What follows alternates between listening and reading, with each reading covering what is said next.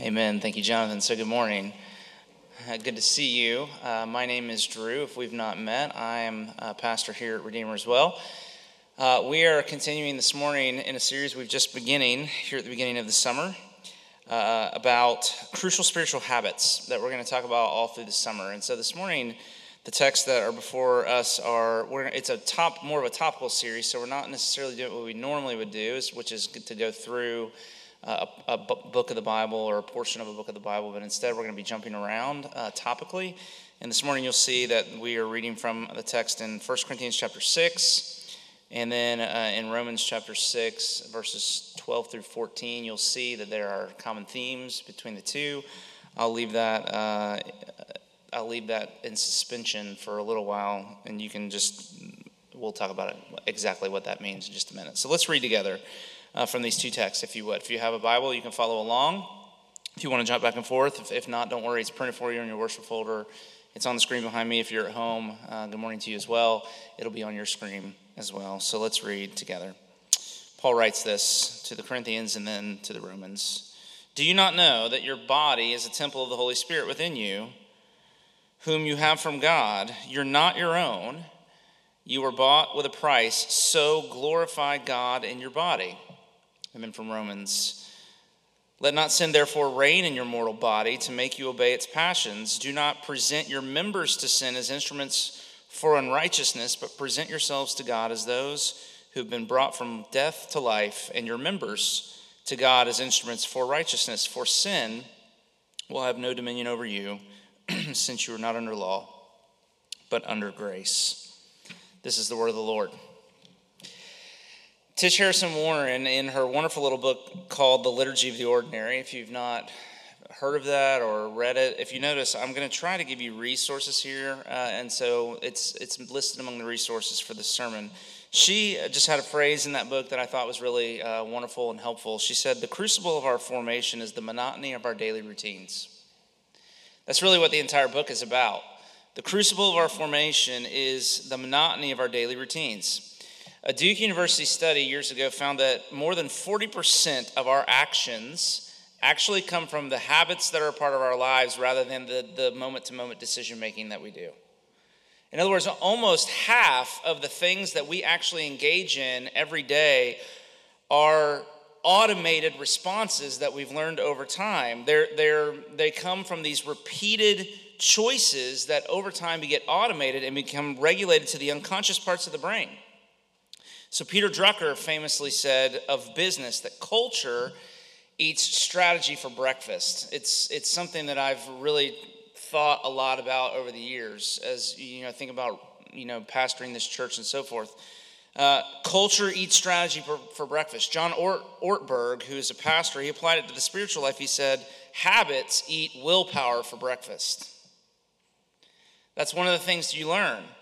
And the problem, the reason I bring that up is that when we think about our spiritual lives, we typically rely on willpower for change.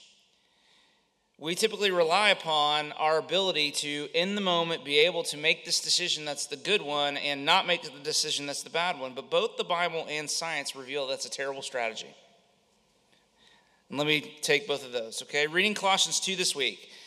I was reminded of this. In Colossians 2, the Apostle Paul wrote about a particular approach to making spiritual progress. He described it as do not handle, do not taste, do not touch, right? This kind of moralistic approach to, to obeying the rules and doing good things and not bad things. That's all about rules and willpower. But here's what he said listen to it. He said, These things have an appearance of wisdom in promoting self made religion and asceticism and severity to the body but they are of no value in stopping the indulgence of the flesh. That's a strong statement. Now, the King James Version translates that verse like this They have a show of wisdom in will worship. And that's really, really good. Because typically we try for spiritual growth through will, through willpower, through getting our stuff together, right? Through through um, New Year's resolutions and the way that we're going to become a better person and make the right decision this time around. But what the King James Version is, is on is that when we re- relegate our spiritual lives to the will, it quickly becomes will worship, which does not work. And Paul says it may produce some outward show of success, but in the end it doesn't work. And here's, here's why. Science, science has a lot to say about this as well. There's a, there's a very famous study done back in 1998, about 20 years ago, where re- you'll, you'll find this uh, really uh, interesting, I think. But uh, researchers took some college students and they made them fast for 24 hours. So they must have paid them because there's no way a college student is going to fast for 24 hours for anything. So, so you know it's legit because they had to have paid the people that, that, um, that did this. Uh, and then what they did is after the 24 hours, they brought all the college students that had been not, had not eaten for a whole day. They brought them into a room, and in the room there were two choices. There was a plate of warm chocolate chip cookies, and there was a bowl of radishes. And here's where it gets really cruel. Um, one group, only one group, they split them into two groups, and only one of the groups was permitted uh, to eat the chocolate chip cookies. The others had to eat the radishes. Now they could smell the chocolate chip cookies, they could do all that, but but there was a group that wasn't allowed to eat the chocolate chip cookies. And then what they did was, after just a few minutes, they led them into another room where they were given a geometry puzzle to work on, and the puzzle was actually impossible to solve. Uh, but the point was to see how long the students would struggle through the puzzle before they just pressed the button and gave up. Now, here's the interesting thing any guesses?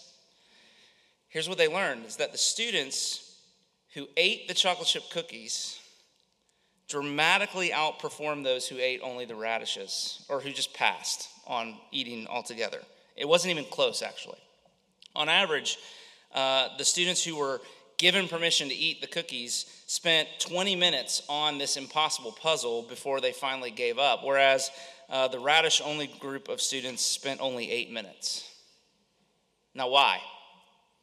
And here was the conclusion. The conclusion was that the radish only students had depleted all of their willpower in trying not to eat the chocolate chip cookies.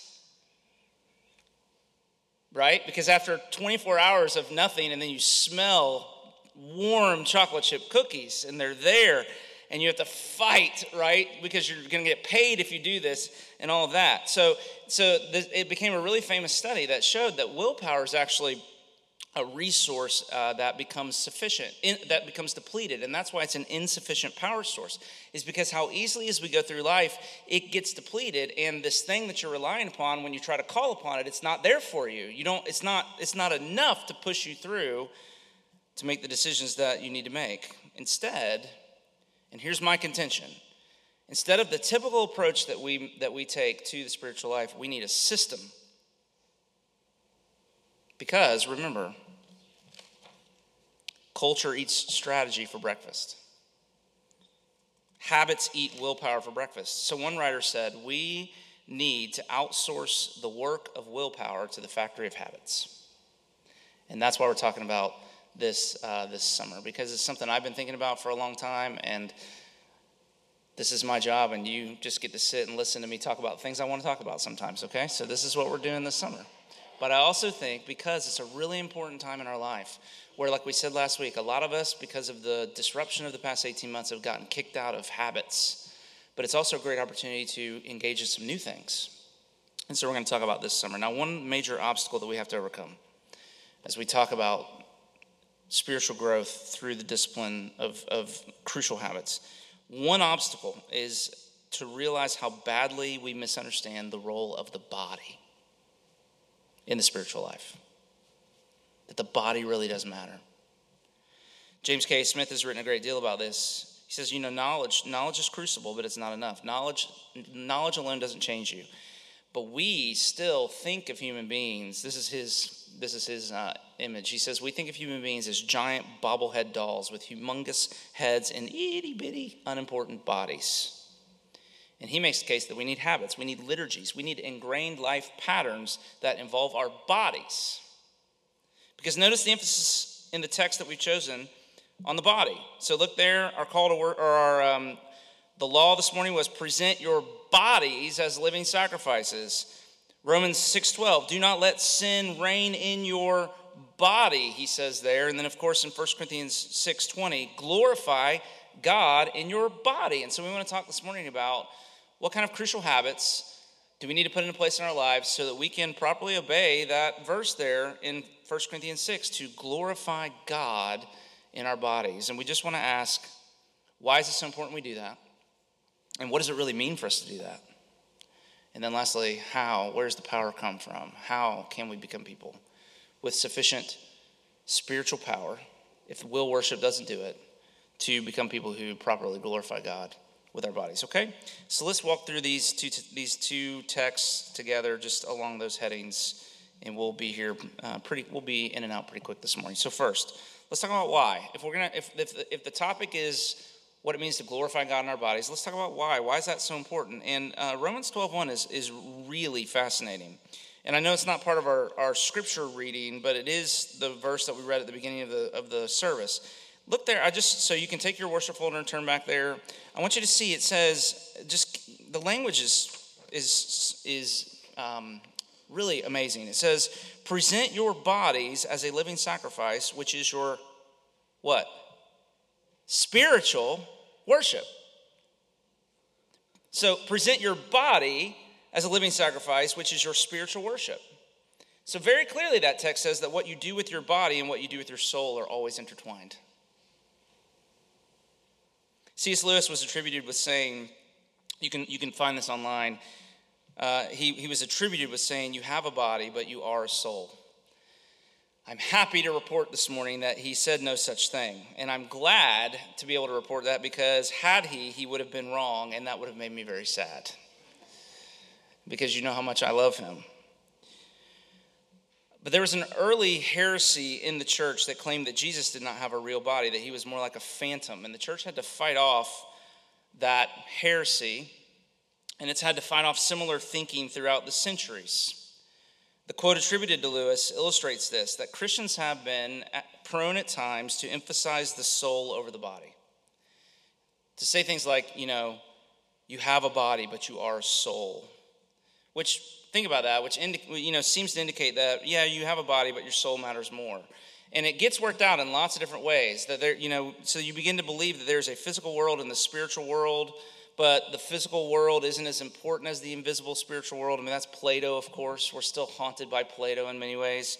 And, but and even the way we think about heaven, where, where what's really come down to us is that we think about heaven, uh, you know, in heaven will be souls, disembodied souls that are floating around on the clouds like the Bugs Bunny cartoons, which I'm dating myself by even referencing those. But this is how we've thought about things like this over the years. Even though the Bible talks about heaven using the language of the new heavens and the new earth, and it clearly says that we will have new bodies, spiritual bodies. Jesus had a resurrected body.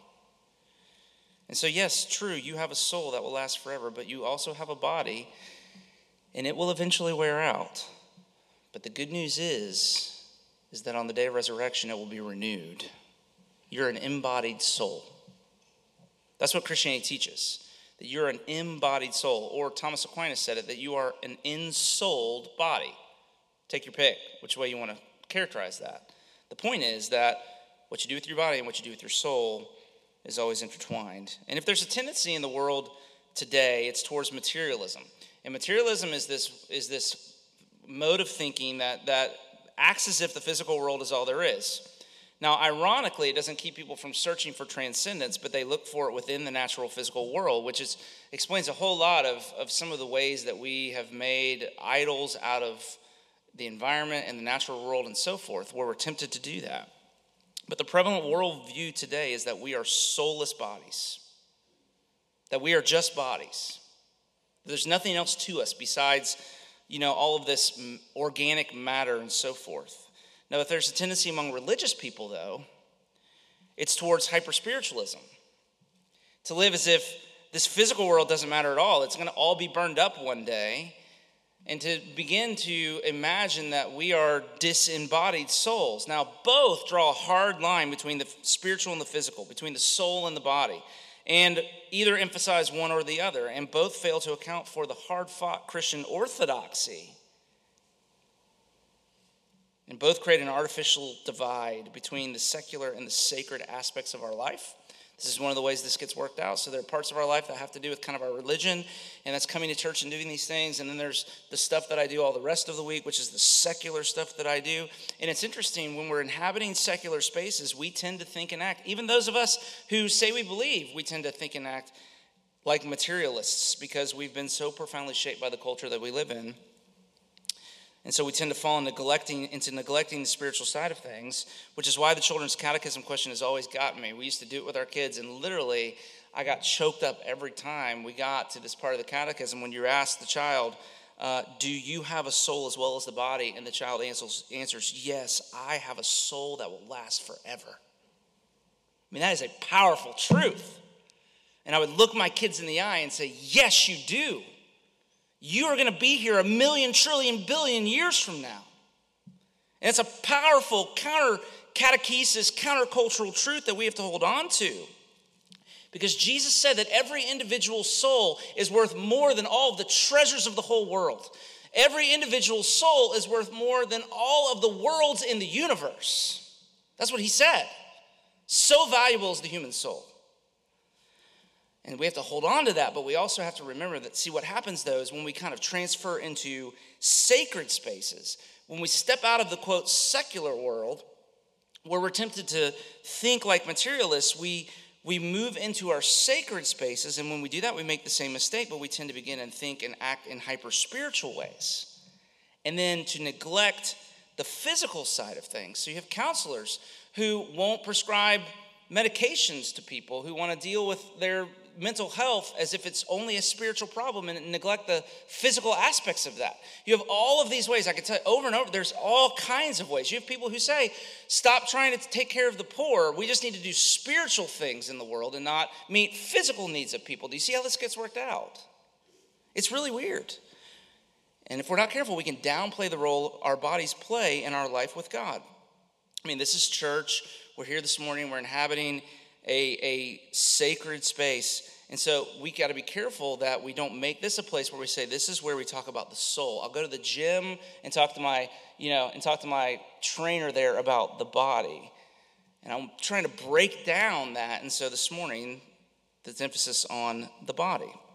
Because what you do with your body matters. Now, I know what you're thinking. That guy's going to talk to us about the body. Yes, I am. Okay. Okay. I'm a sinner too. We're all here trying to work this out together. We all got work to do. Okay, let's just get past that. What you do with your body matters. Your spiritual act of worship is to present your body as a living sacrifice because we're embodied souls. That's the big picture. And if that's true, then it means that Christianity is an embodied faith.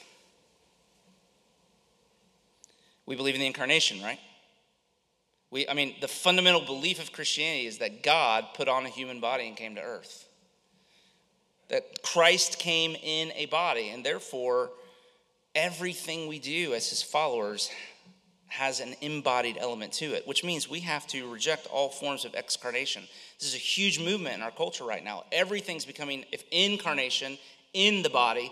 Excarnation means kind of out of the body, like disembodied. You know, nobody goes to the bank anymore. You can do all that online. Nobody, you know, all of the ways that we can, we don't even have to go to the grocery store anymore. You can just have somebody drop that stuff off to your house, and you only have to say hello to them when they come. If you, they'll just leave it at the doorstep, and it's like there, like little gremlins just brought it, and you know, you step outside and don't have to talk to anybody. And we have to reject the way that our culture is pushing us towards excarnated ways of living because Christianity is an embodied faith. It's an incarnated faith. And we have to also learn better ways of involving our body in our day to day practices. And so that's why, that's my argument for why it's so important to heed the apostle here when he tells us that we're to glorify God in the body. But secondly, let's talk about well, then what does it mean? What are some of the practical ways he would lead us to do this? Well, I think first, to recognize that the body is where we feel the effects of sin most acutely. That has to that is part of the teaching here. Uh, Jesus said, The spirit is willing, but the flesh, the body, is weak. And so the text in Romans, I'm thinking of chapter 6, verse 12 particularly, describes sin as reigning in our mortal bodies, taking the natural and good instincts of the body and turning them into lust. You see that there? That's the word epithumia. So, what our body does, we feel the effects of sin the most in the way our body takes good instincts, good things, and turns them into out of control appetites and desires that drive our behavior in negative ways, often against our will. And in truth, our willpower is completely powerless against the way our body does this to us. We are no match for the epithumia of the body. We're slaves, this text says, unless we intentionally work to break the power of sin in our bodies, which is what Paul calls us to here. Verse 12, he says, Do not let sin reign in your mortal body to make you obey its passions. So, very practically, that means paying attention to what food you eat, how they affect you, exercising on a regular basis, making sure you get enough sleep, being thoughtful about the hormonal changes that you might be going through and having strategies for how to deal with what's happening in your body. Here's what I'm trying to say to you this morning these are all critical strategies for fighting sin in the body, these are critical strategies for making spiritual progress. Because you can't change your desires for the most part. But you can change the habits that create and reinforce desires. So, every habit, good or bad, has basically a, a, same structure, and a lot of it has to do with your body. There's a cue, and there's a routine, and then there's a reward. And so the cue is the trigger, and it initiates a routine of behavior that leads to an anticipated reward. And so to substitute a bad habit for a good habit, you have to be thoughtful enough to begin to recognize the cues and then intentionally substitute a different behavior than the one that has become routine, that has become automated. So, say for example, you that you wanted to begin a new habit of running in the morning. You thought, you know, that would really improve my life, my physical life, which would improve my spiritual life, and so it's something important to me and I really want to do it. Well, there's all kinds of research that suggests that things as simple as putting your running shoes by your bed the night before and uh, and then you know and then creating some kind of reward that your that your brain begins to anticipate like like having a journal where you write it down remember we used to make fun of like like putting an x on all of the things that you did right but there's some there's a there's a, an emotional feedback loop about taking a journal and marking the days that you do something and don't not marking the days that you do. You create a reward or you let yourself have a little treat in the afternoon. These things these ways of engaging with your body can actually rewire your brain and kick you into a new healthy habit. Now i'm doing a terrible job of explaining this and that's not really the point of the sermon. You can read about it. I've given you some i've given you some uh, resources there. Drew uh, Dyck's book and uh, James Clear's Atomic Habits is a book I've read that I didn't list here. My point here is just to say this if you're going to take your sanctification seriously, you have to take your body seriously. And the reason we're talking about this is because that sounds so unspiritual, doesn't it? But that's the problem. Look at again the language of Romans 6. It says, Do not present your members, that is the different parts of your body, your eyes, your ears, your hands, your feet do not present your members as instruments for unrighteousness, but present yourselves to God and your members to God as instruments for righteousness. That's, this means that if you're sinning with your body in some way, it is because you're offering the different members as instruments for unrighteousness. It's not just happening, you're letting it happen. He's wanting us to take responsibility. You got to understand how you're letting it happen by willingly giving your eyes or your mind or your hands or your feet to sin. Don't blame anybody else. You've got to stop doing that you've got to take yourself in hand and you've got to make a conscious choice to instead willingly offer your members to God as instruments to righteousness to say, "Here, Lord, here is my life. Here is my, you know, I'm here's my mind. Here's the way I'm going to engage my heart. Here's my eyes, here are my ears." There's an old hymn written by a lady called Frances Ridley Havergal that illustrates this perfectly. You probably know it. It says, Take my life and let it be. Consecrated, Lord, to thee. And then she just begins to do exactly what Romans 6 says Take my hands and let them move at the impulse of thy love. Take my feet, let them be swift and beautiful for thee. Take my lips and let them be filled with messages from thee. Take my will and make it thine. It shall be no longer mine. Take my heart it is thy own, it shall be thy royal throne. Take myself, and I will be ever only all for thee. Do you see what she's doing? She's intentionally offering, presenting the different members of her body to God to say, This all belongs to you. Jesus said, If your eye causes you to sin, tear it out, throw it away. If your hand causes you to sin, cut it off. And we quickly dismiss that as hyperbole, right? We're like, yeah, yeah, that obviously doesn't really mean what, it, but is it? Is it just symbolism or is it something more?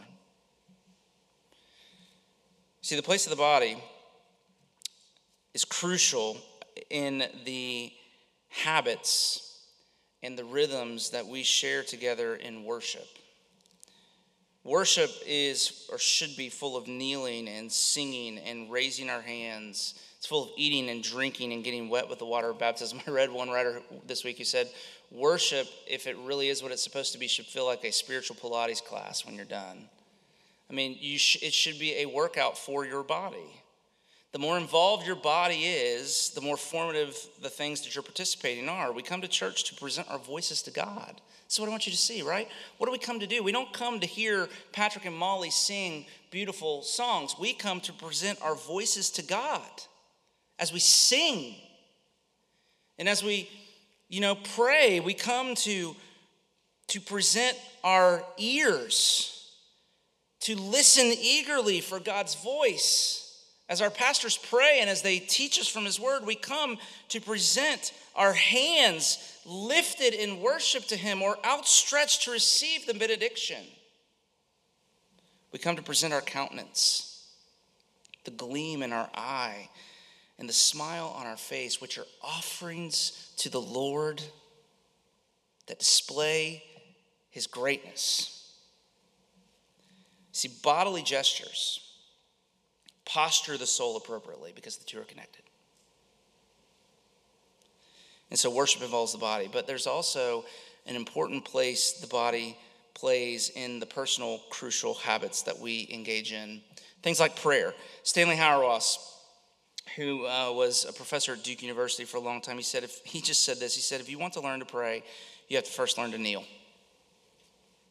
He said, if one wants to learn to pray, one had better know how to bend the body Learning the gesture and posture of prayer is inseparable from, inseparable from learning to pray. Indeed, the gestures are prayers. Now, that's very good. And in the book that I mentioned earlier, Tish Harrison Warren, she described a, a time early in her ministry where she, she couldn't pray. She had gone through something really hard and the words just would not come. Uh, but what she described is the way that she learned to pray without words. And here are her words. I found them really moving. She said, In the midst of this just dark night of the soul. Though words failed me, prayer without words, prayer in and through my body became a lifeline. Listen to her. She says, I could not find words, but I could kneel. I could submit to God through my knees, and I'd lift my hands to hold up an ache. My body led me in prayer and led me, all of me, eventually, even my words, into prayer. I find that really moving.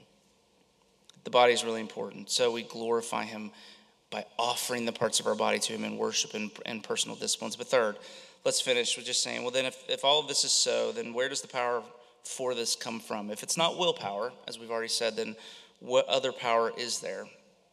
And it's you see you see it here. I'm particularly thinking of Romans six chapter chapter six verse 14 here, where we're first told uh, that sin is more than just doing bad things; it's a condition. Slavery, it's slavery to spiritual powers that work through the body, create, creating desires that become out of control that we have a hard time fighting off. That slavery works itself out through our members, through the ingrained habits of the body. And so you break the power of sin by beginning to act with your body contrary to how you might feel and, in, and instead in line with the truth. This is chapter 6, verse 11. We didn't print this uh, this verse, but let me just read it to you. Just before what he says here, let not sin reign, in verse 12, he says this So you must consider yourselves dead to sin and alive to God in Christ Jesus. The outworking of that being, let not sin reign, therefore, in your mortal body, and so forth. And so, this is what we're being led to. If your faith is in Jesus, what it says here in verse 14 is, you are under grace. So, just as sin reigned in death, grace now reigns through righteousness, Romans 5.21 says here's what that means the only thing stronger than sin is grace. The only thing stronger than sin is grace, not law. It says here, sin will have no dominion over you, for you are not under law, but under sin. If you're under law, you're still under sin. Law can't break the power of sin. Law is just another word for willpower, by the way. Law is about your effort, about your doing, but grace is something different. Grace refers to what God has done for you and what He continues to do in you. Grace is a power that comes from the outside that can come inside and change you. It says in Titus chapter 2 that grace appeared. Isn't that an interesting phrase? He says, Grace appeared, and it's taught us to say no to, to all these passions that are, that are so driving us. Grace appeared. What's that refer to? Well, refers to the coming of Jesus Christ, God Himself in a human body he spent his days eating and drinking. He got tired and had to take a nap. He experienced all the trouble of having a human body. But with his body, he presented himself to God as a sacrifice, offering his members to God only as instruments for righteousness. And if you believe, if you believe that he's come and if you believe in the work that he's done for you, then what the Bible says is that then you are united to him by faith. Here's what that means that he died on the cross, he died, and when he died, you died with him. He died for your sins, but you died to your sins. And he was raised. And when he was raised, you were raised with him too, which is why Paul says in verse 11 Count yourself dead to sin and alive to God in Christ Jesus. But the key then is to take this truth and to be mindful of it in everything you do, to think and to act in your body in line with grace. And you do that by first having your head straightened with the truth. Having your head straightened with the truth, you have to consider yourself. That, that word means it's, it's the word logistics. You have to think out the implications of what's being said here. You consider yourself dead to sin and alive to God. You may feel very alive to sin and dead to God. But you have to consider the truth. That's, that's not in keeping with necessarily what you feel. There's an old story about a horse who spent his days walking in a circle tied to a post to grind wheat into flour. Day after day, for hours and hours, the horse uh, walked in circles. That's all he did. Uh, so much so, he got so ingrained in the habit that on his day off, the owners would let the horse out into the pasture to roam free. No rope, no bridle. But the first thing the old horse would do was find a tree and spend the entire day just walking around the tree. He didn't know he was free. He was so ingrained in the way of thinking that even when the rope wasn't there, even when the bridle wasn't holding him in place, he did the only thing he knew to do. See, you, you, what, what the scripture says is if you believe in Jesus, you are free. You're under grace, but you have to act like it.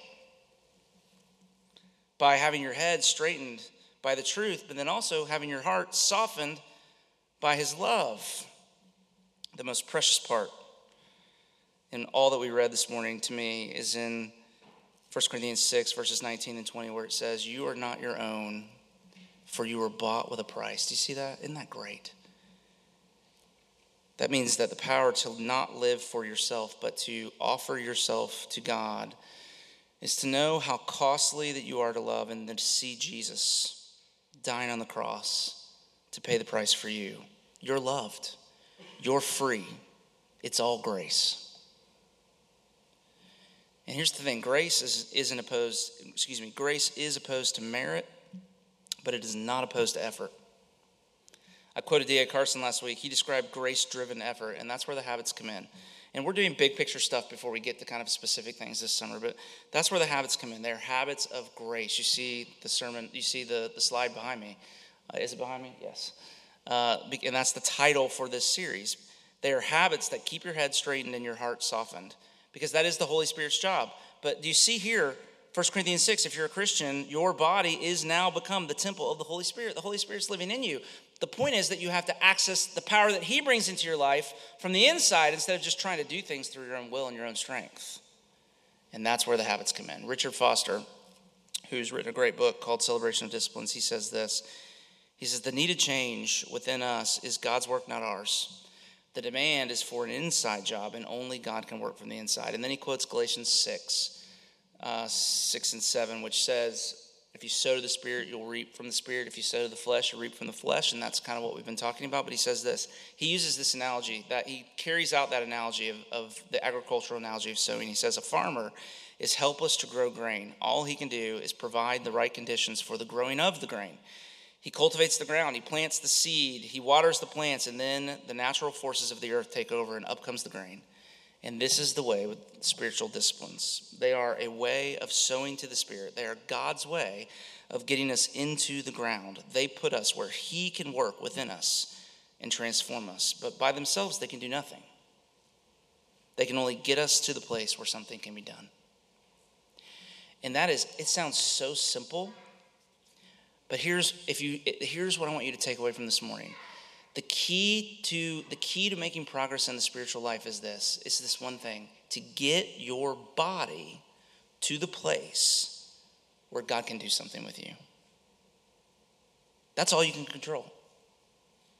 But you can't control that. And so Isaac Watts uh, I think echoes, or he, he articulates the prayer that, that we would have as we think about these things. This morning in an old hymn he wrote, he said this, and I just, I'll leave, I'll leave you with this as we close in prayer in just a minute. He says, Thy power and glory, O Lord, work within and break the chains of reigning sin. Do our imperious lusts subdue and guide our roving feet anew. If you believe in Jesus and you belong to him, the Holy Spirit is in you. Your body is a temple of the Spirit. And so, do everything you can to get your body in a place where He can work on you, where you can have your head continually straightened with truth and have your heart continually softened with love, because that's the key to seeing spiritual progress. Would you pray with me as we come to the close this morning? So, Father, what does repentance look like? I keep thinking that, Father. I mean, you, you lead us in this moment to consideration of, of repentance and faith. So, what would it look like for us to repent. And I suppose it would be for us to just acknowledge the ways that we can become lazy uh, with the way that we engage our body and the spiritual life that we have, where we where we have just fallen into this trap of of separating those things out instead of instead of being holistic and thoughtful about the ways that our body continues to dominate and rule through ingrained habits that we've allowed to develop. And so, Father, there, there are powerful things, powerful things that we're up against. And so, would you grant us the grace of repentance this morning as we would consider what it would mean for us to, to, to take our bodies and instead of offering our members as instruments to sin, instead turn around and offer them to you as instruments for righteousness. But as we do so, the power, to, the power to turn away from sin like that comes from, from faith, from turning to you and knowing uh, that we do not do that so that we get all that work done and you would look in approvingly upon us. We do that because we know that before we even begin to do anything or make any change, that you've set your love upon us. That we are here not because we're the people who figured this out, we are here because uh, we are yours. And it's that truth, it's the truth of knowing that, that, that even in our sin, you've loved us, that you have bought us that we are expensive and you've paid the price and you've done it joyfully because uh, you love us. It's that truth that can drive us towards uh, new behaviors that would be transforming in our lives. So, would you ground us in that truth? Would you remind us of that truth? Would you convince us of that truth this morning? And may there be new spiritual energy for us to begin to engage, to obey this command, to glorify you in our bodies so that we be people of your praise and your glory. And we pray in Jesus' name. Amen. That ending caught me by surprise. Sorry. I was worshiping, and then all of a sudden I was supposed to be up here. There's a simple truth in that song. Uh, it's a perfect. It's a perfect way to end. Uh, Jesus paid it all, and if He paid it all, then it's true. Then all to Him I owe. But that doesn't become a slavish thing because He paid it all, and the gift at the end of paying it all was the Holy Spirit, which, it, which, which is the power of God in you to make it possible for you to live a life where you give it all back to Him.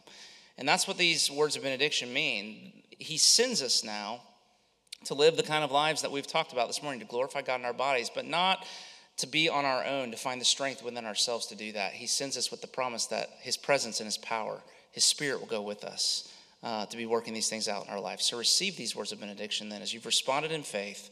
Uh, hear yet again the voice of the Father over you as I declare these words. May the Lord bless you and keep you. May the Lord make his face shine upon you and be gracious to you.